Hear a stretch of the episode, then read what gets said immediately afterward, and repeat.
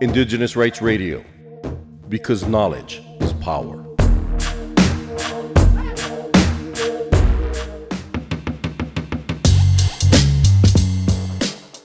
Land and environmental defenders are at the forefront of the climate crisis, protecting the world's forests and biodiversity. Without their representation at the table, we cannot solve the climate crisis.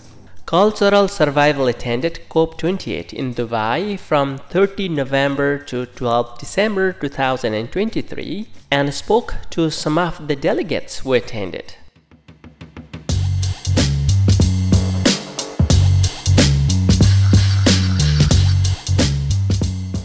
Kapakut, my name is Tishiko King, and I'm a proud Kulkalaig woman from Kulkalgal Nation from the island of Masig in Zenadth Kes, known as the Torres Strait Islands, and I'm a part of the First Nations group in Australia. Advancing seas are already threatening the homes of my island community where they are destroying our cultural burial sites and we're having uh, food insecurity and water accessibility um, accessing. And so, what I'm doing um, to address this is that I'm building my community up. So, we're building a movement, we're shifting the story in order to amplify frontline community voices, and um, we're shifting the narrative of uh, finance trying to redistribute wealth back into our communities.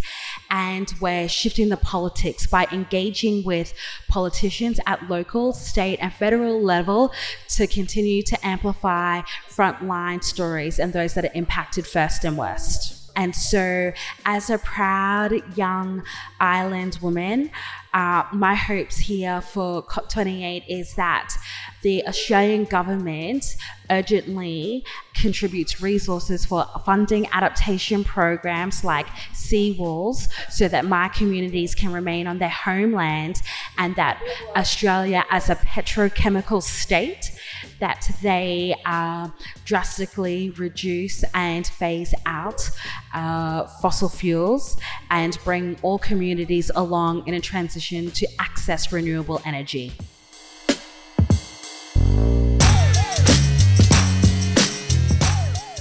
For more on the rights of indigenous peoples, visit cs.org and follow Cultural Survival on Facebook, Twitter, and listen to Indigenous Rights Radio on SoundCloud and Spotify.